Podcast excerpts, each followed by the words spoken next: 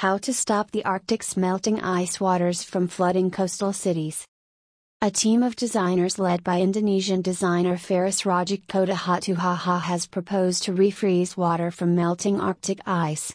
Using a submarine like barge, the team plans to re icebergize the region's warming waters by creating mini modular icebergs, all in an effort to fight climate change.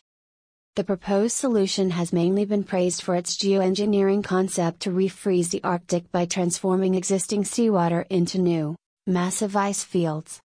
Collaborating with designers Denny Lesmana Budi and Fiera Alifa, Faris team worked to create a prototype for an international competition, resulting in the proposed solution being awarded the second prize.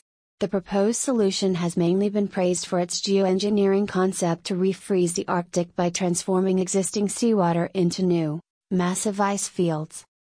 Specifically, the huge submarine like device would freeze Arctic seawater into individual hexagonal blocks of ice, collectively eventually nesting together to form larger, new ice floes. The designers have urged a proactive response to the world's rising seas due to the Earth's polar ice melting at such fast rates, citing that focus should shift from just protecting cities to address the root of the problem itself, melting polar ice.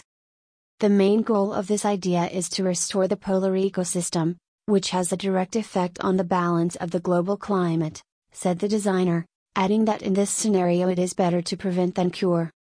The designers have urged a proactive response to the world's rising seas due to the Earth's polar ice melting at such fast rates, citing that focus should shift from just protecting cities to address the root of the problem itself, melting polar ice.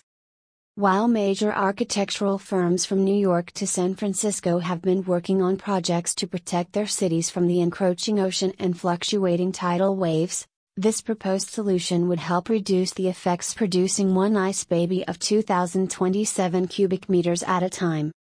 Wait, so how is this going to work?